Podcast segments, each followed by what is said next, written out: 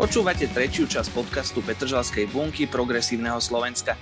V našich podcastoch sa budeme rozprávať s našimi členmi aj nečlenmi o aktuálnych aj neaktuálnych témach.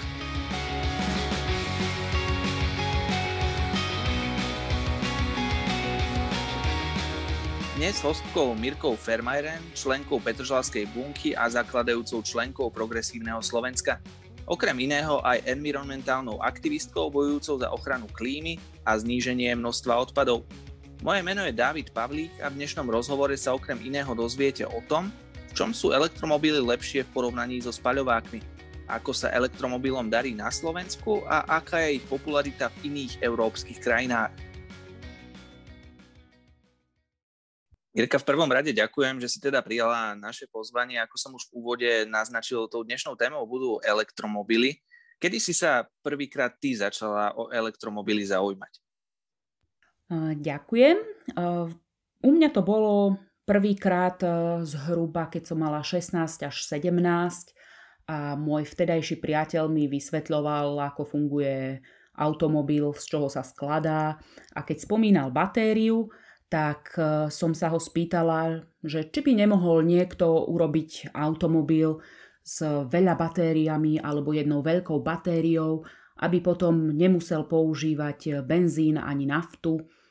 A samozrejme mi odpovedal, že sa to nedá, čomu som aj verila. No ale o pár, o pár rokov som si pozrela dokument, e, ktorý sa volá Kto zabil elektrické auto a tam som zistila, že už boli snahy o to vytvoriť e, nejaký komerčný, e, použiteľný elektromobil. Akurát z rôznych dôvodov to vtedy nevyšlo.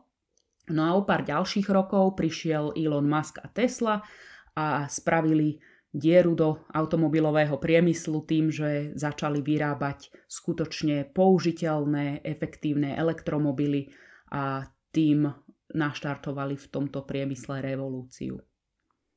Také to boli teda tvoje prvé poznatky o elektromobiloch. Teraz v roku 2021 si aj vlastníčkou jedného elektromobilu. O aký typ ide a koľko kilometrov si už na ňom najazdila? Jazdím na Tesle Model 3 e, s dlhým dojazdom. Má dojazd až 600 kilometrov. S tým, že vybrala som si túto značku nie preto, že je exkluzívna alebo niečo, ale preto, že tejto značke verím, lebo sa zameriavajú výlučne na elektromobily. Nie je pre nich elektromobilita len nejaký doplnok ku ich e, fosílnym e, elektro- e, automobilom, nie je to pre nich len taký doplnok, ale venujú sa tomu a myslia to s elektromobilitou vážne, takže vyrábajú elektromobily, ktoré sú spolahlivé, ktoré majú vážne dobrý dojazd, majú vhodné vlastnosti a sú plnohodnotnými náhradami automobilov. Možno pre takých neznalých ako aj ja, v akých cenových reláciách sa elektromobily pohybujú, možno v porovnaní so spaľovákmi, možno tie také najnižšie ceny alebo tie začiatočné sumy elektromobilov a možno aj tie drahšie typy, kde sa pohybujú? No tak ako aj v prípade spaľovacích automobilov eh, máme rozsahy od takých eh, najjednoduchších vozítok až po exkluzívne. Takisto je to aj pri elektromobiloch, ten rozsah je tam obrovský a vrchná hranica ceny prakticky neexistuje. Ale keď sa pozrieme na také dostupné elektromobily, najmä teda na slovenskom trhu, tak e, takých top 20 najlacnejších elektromobilov sa pohybuje v sumách okolo 20 niečo tisíc až 30 niečo tisíc s tým, že úplne najlacnejší elektromobil na slovenskom trhu je 21 670 eur. Tie ceny sú teda trošku vyššie, ale zrejme potom tie náklady na používanie vozidla sú nižšie, ak sa pozrieme na údržbu či nabíjanie. Je to tak? Áno, je to tak. Ja, čo jazdím rok a pol na elektromobile, som zatiaľ do údržby neinvestovala takmer nič. Totižto menila som tam akurát kvapalinu do ostrekovačov a pneumatiky a to bolo všetko. niekto môže namietať, že áno, je to no, nové, nové vozidlo, vtedy ešte netreba tak veľa investovať. Ale elektromobily majú nespornú výhodu oproti konvenčným spaľovacím automobilom a to je, že majú o mnoho menej pohyblivých častí. Nie je tam prevodovka, prevodový pás, výfuk, je tam e, o mnoho menej pohyblivých častí, čiže nedochádza k opotrebeniu a tým pádom sa e, nevzniká potreba meniť tieto súčiastky. Tým pádom aj počas celého života tohto elektromobilu sú náklady na údržbu o mnoho menšie. Nemusím meniť olej, nemusím e, meniť kvapalinu v prevodovke, e, nemusím sa báť, že sa mi roztrhne remeň a podobné záležitosti, s čím sa bežne ľudia so spaľovákmi potýkajú. Jediné, čo tam naozaj mením, tak na pravidelnej báze sú teda pneumatiky a kvapalina toho strekovačov. Takže ušetrené náklady, možno niekto by namietal, že nie je úplne ušetrený čas pri nabíjaní elektromobilov. Ty si spomínala, že máš vozidlo na dlhší dojazd, tak sa nemýlim 600 kilometrov. Koľko možno trvá také nabitie na tú plnú čiastku alebo plný počet tých 600 kilometrov, ktoré si už sama spomenula? Nabíjanie, e, čo sa týka času nabíjania, tiež závisí od toho, kde nabíjame. E, nabíjačky pre elektromobily môžeme rozdeliť do takých troch kategórií najbežnejších. To sú pomalé AC nabíjačky, rýchle nabíjačky s výkonom do 50 kW a ultrarýchle s výkonom nad 150 kW. E, tu treba povedať, že pre elektromobil a pre batériu je ideálne, ak sa čo najčastejšie nabíja tým pomalým nabíjaním. Je to nielen z hľadiska toho, aby tá batéria mala dlhšiu životnosť, ale aj, e, je to aj praktické. Automobil nám totižto e, prevažnú väčšinu dňa stojí. Ak si vezmeme takého bežného používateľa, stojí mu 8 až viac hodín doma počas noci, stojí mu približne 8 hodín, kým je v práci a počas tejto doby by sa ten automobil mal nabíjať pekne pomalým nabíjaním z nejakého nabíjacieho bodu. Vtedy v tom prípade, povedzme, prídem domov, večer si zapojím elektromobil a ráno ho mám prichystaný pomalým nabíjaním na bežné použitie počas dňa. Rýchle nabíjačky, tie sa nachádzajú väčšinou v mestách, niekedy pri nákupných centrách alebo obchodoch, hoteloch a ľudia si tam môžu relatívne rýchlo nabiť. Neodporúča sa samozrejme nabíjať až do plna, pretože pri nabíjačkách je výkon v takej krivke, by som povedala.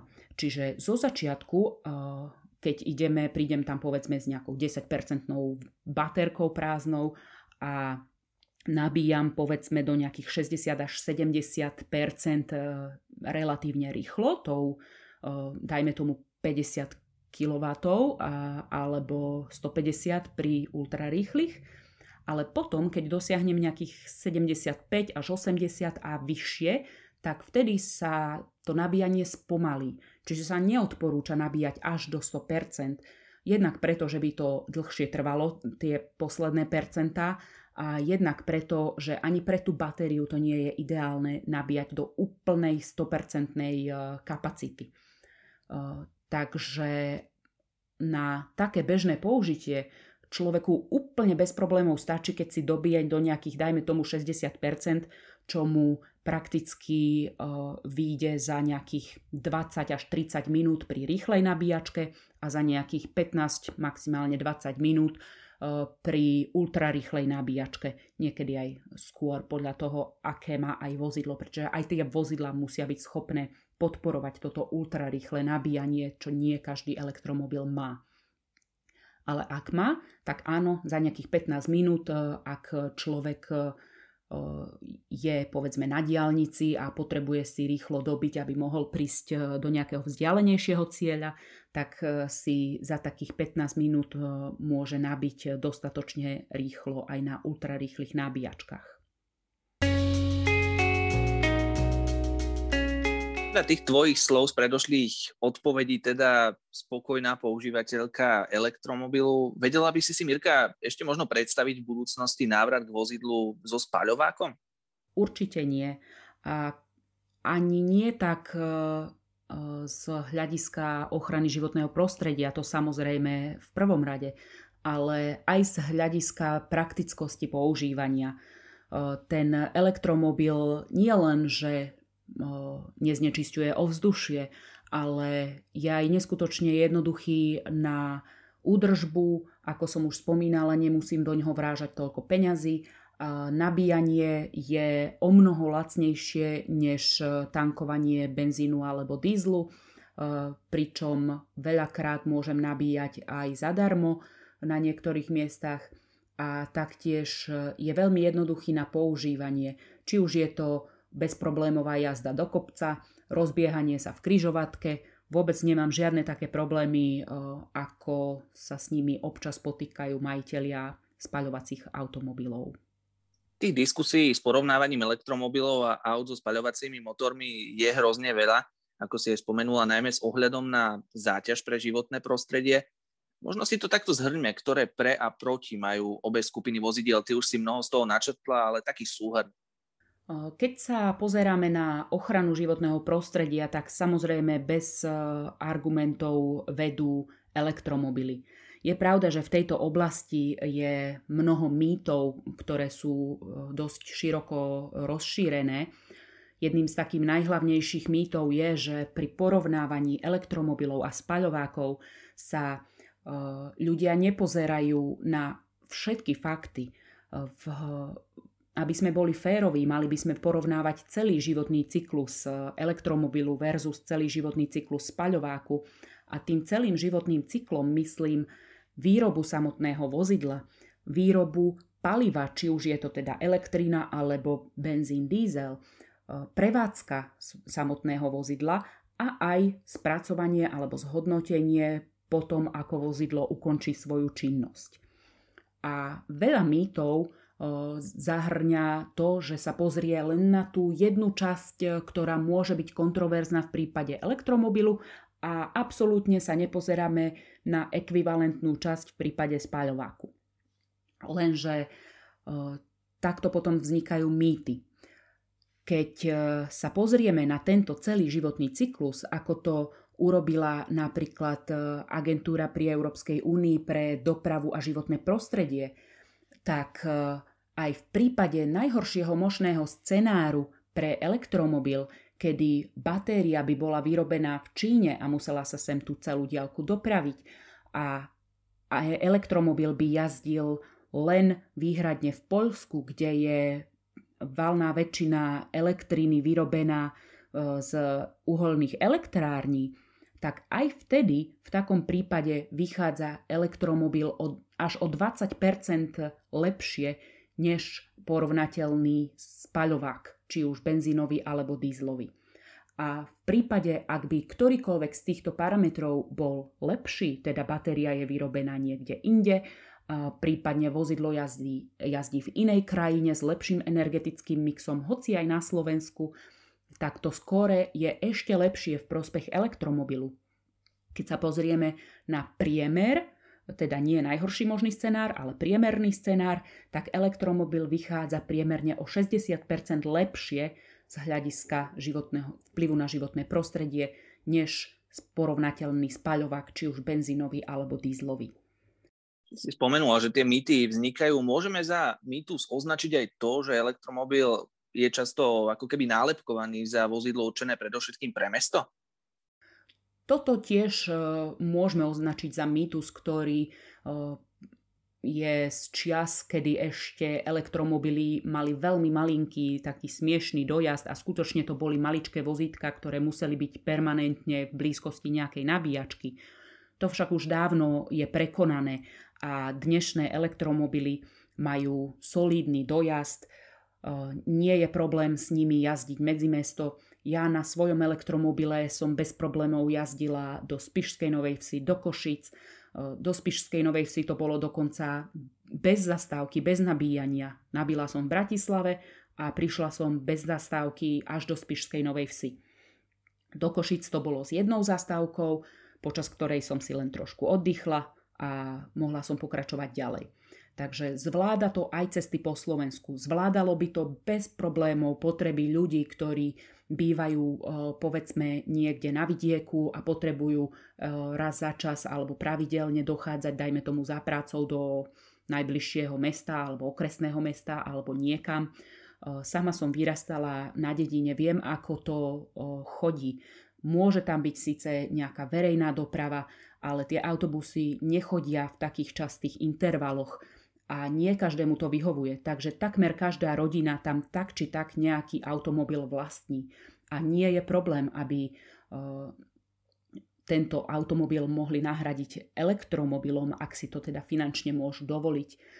Totiž uh, aj z hľadiska praktickosti je to dokonca výhodné, pretože v regiónoch valná väčšina ľudí býva v rodinných domoch a majú tým pádom možnosť mať svoje parkovacie miesto alebo dokonca garáž, kde si môžu zriadiť nabíjací bod, môžu si ten svoj elektromobil nabíjať oveľa výhodnejším tarifom, než ja, čo chodievam na komerčné nabíjačky a môžu si dokonca, ak si to môžu dovoliť alebo využijú nejaké dotácie chystané, hodiť zo pár fotovoltaických panelov na strechu a dokonca nabíjať z vlastnej elektriny, zelenej elektriny a môžu si byť istí, že, že ešte viac prispievajú k ochrane životného prostredia.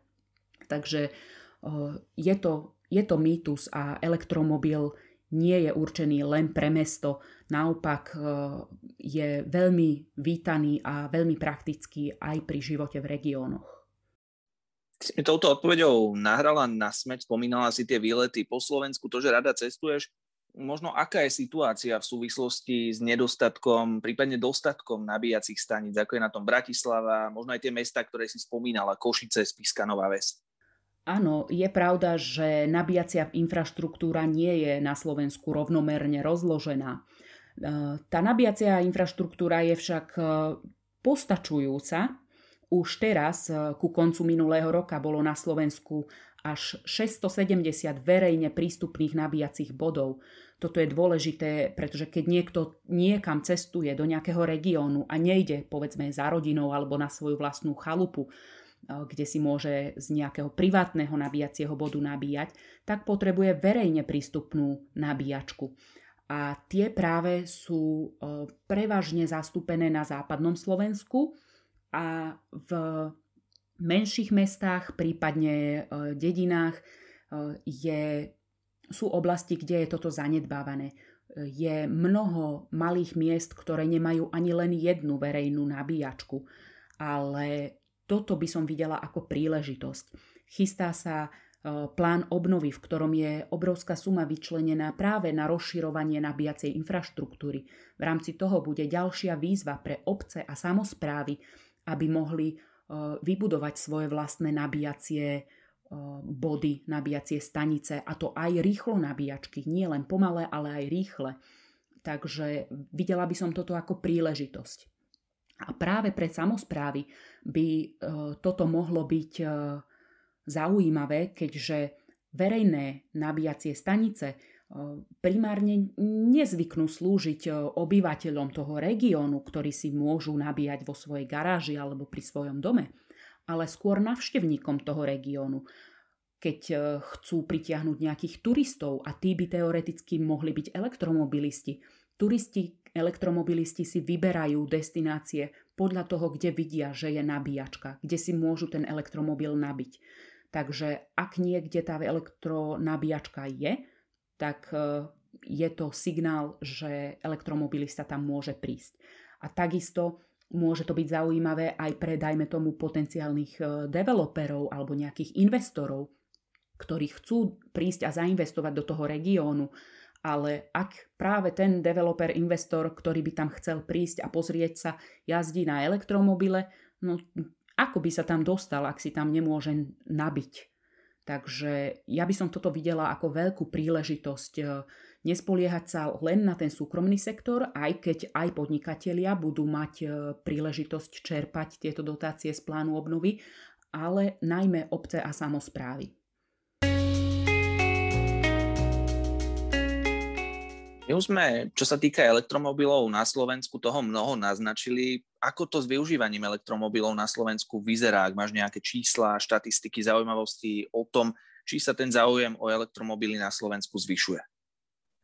Čísla a štatistiky také exaktné síce nemám, ale viem, že záujem o elektromobily rastie a to aj v čase, keď práve nie sú dotácie na obstaranie elektromobilu.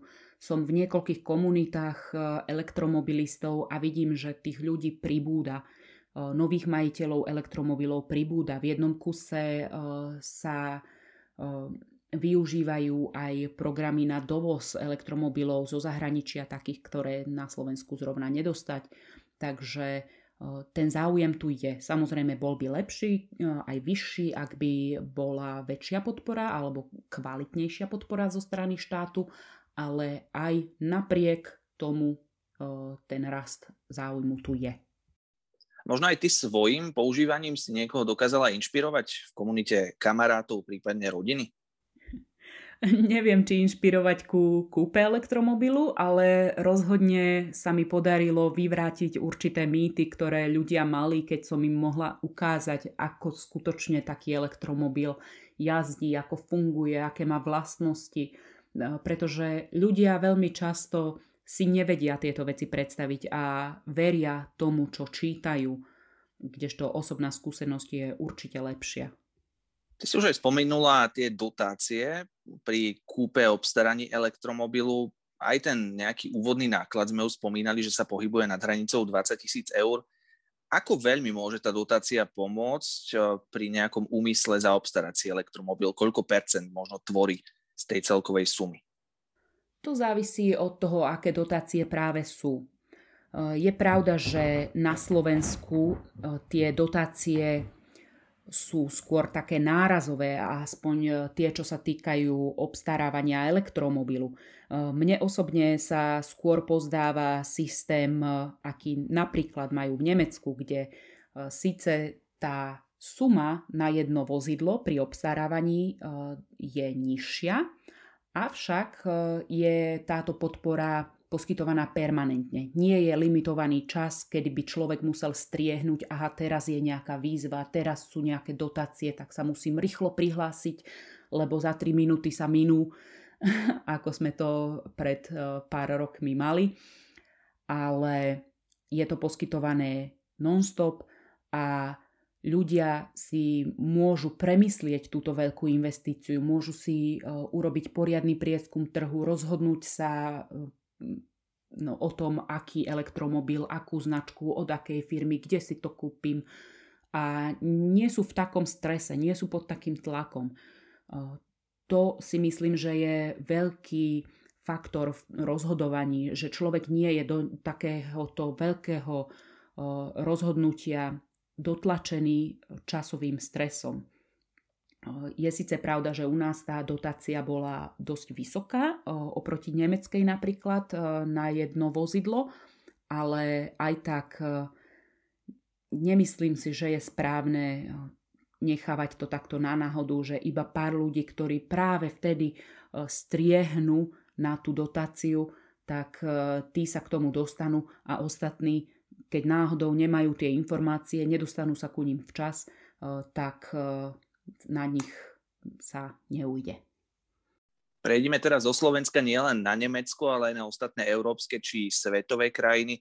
Zachytila si nejaké tie trendy v iných krajinách, prípadne popularitu v iných ostatných európskych a svetových krajinách, kde možno tie elektromobily fičia a sú v kurze? Áno, samozrejme. Čo sa týka Európy, tak samozrejme v západnej Európe sú o mnoho populárnejšie elektromobily a takým lídrom európskym by som povedala, že je Norsko, kde tá pomoc zo štátu je na úplne inej úrovni.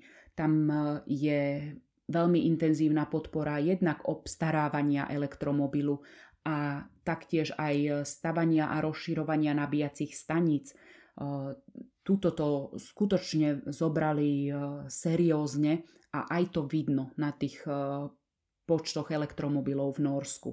Čo sa týka sveta, Tam by som vyzdvihla, dajme tomu, Čínu. Je síce pravda, že Čína je priemyselná krajina, industriálna, ale čo sa týka adaptácie na elektromobilitu, tak tam nemajú konkurenciu.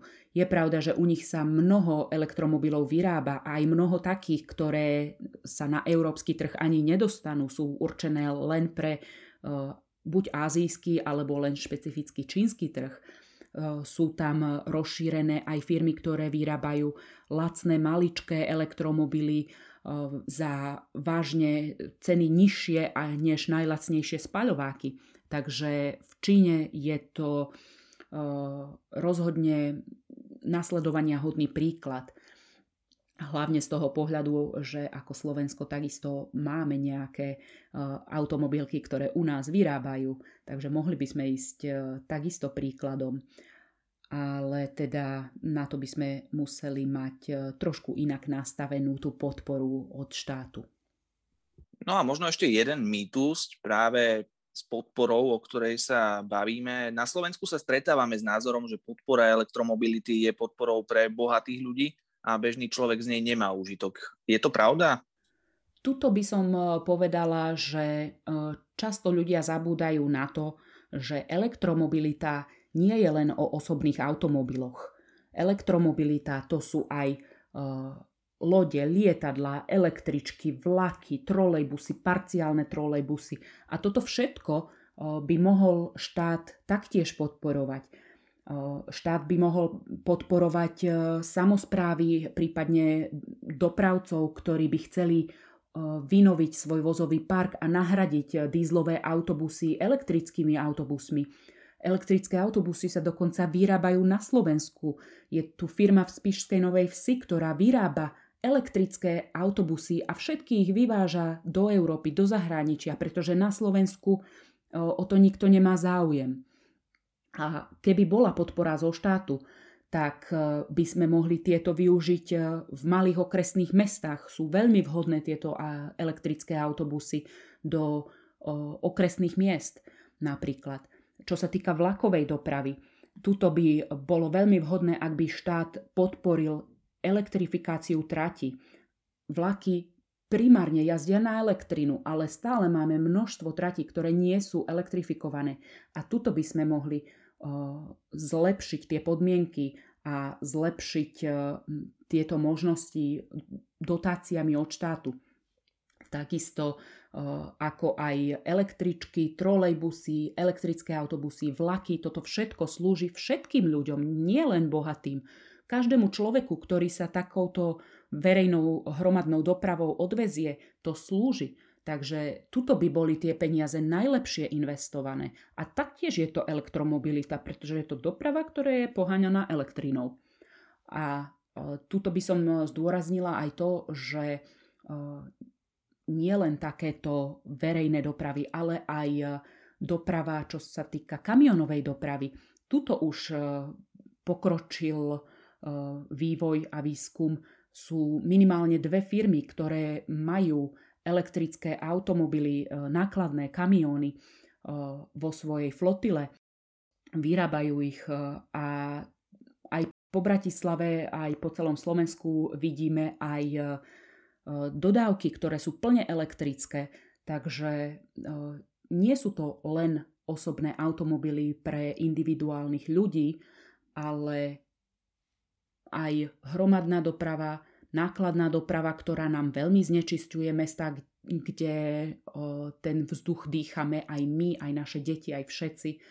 Takže tuto by som povedala, že týmto smerom by bolo najvhodnejšie smerovať štátnu podporu. Zaznelo teda niekoľko pekných nápadov od Mirky, spomenula si aj plán obnovy, ktorý taktiež vyzerá veľmi optimisticky pre elektromobily. Poďme aj z tohto koronového roku o 9 rokov ďalej. Spoločne si možno hypoteticky predstavme rok 2030. Budú podľa teba elektromobily fenoménom v tomto roku, prípadne ďalej podľa tých vecí, ktoré sa dejú aktuálne a podľa toho zvýšeného záujmu o elektromobily na Slovensku aj v iných krajinách? Neviem, či fenoménom, ale určite budú o mnoho bežnejšie, než sú dnes. Určite budú rozšírené a ľudia na nich budú bežne jazdiť. Ak tomu tak na Slovensku nebude, tak to bude zlyhaním štátu. Podľa mňa, e, ak štát nezachytí tento trend, tak hrozí, že sa staneme odkladiskom starých použitých ojazdených spaľovákov zo západnej Európy alebo z iných európskych krajín, ktorí budú jazdiť na elektromobiloch a my budeme tu špiniť naše ovzdušie ich starými spaľovákmi. A ja si myslím, že je veľmi dôležité správne investovať, pretože áno, plán obnovy e, plánuje investovať do rozširovania nabíjacej infraštruktúry, avšak má tam aj utopistické a neskutočne nákladné plány na vodíkovú infraštruktúru, ktorá podľa mňa nemá budúcnosť a spomaľuje nás pri e, adaptácii na elektromobilitu. Je to neskutočné spomalenie, pretože e, na peniaze, ktoré plánuje štát vynaložiť na dotácie na vodíkové čerpacie stanice, e, by sme mohli mať až 666 AC nabíjacích staníc. Takže toto je obrovské spomalenie pri adaptácii na elektromobilitu. Dúfam, veľmi dúfam, že štát bude v tomto rozumnejší. Tak si držme palce, nech ten rok 2030 aj tie nasledujúce roky samozrejme sú čo možno najpozitívnejšie. Z nášho rozhovoru, z nášho podcastu je to všetko. Ja ti, Mirka, ďakujem za to, že si si našla čas. Ďakujem aj ja. A samozrejme pripravujeme aj ďalšie podcasty opäť s veľmi zaujímavým hostom, prípadne zaujímavou hostkou. V našom progresívnom Petržalskom podcaste sa na vás budeme tešiť aj v ďalšom dieli.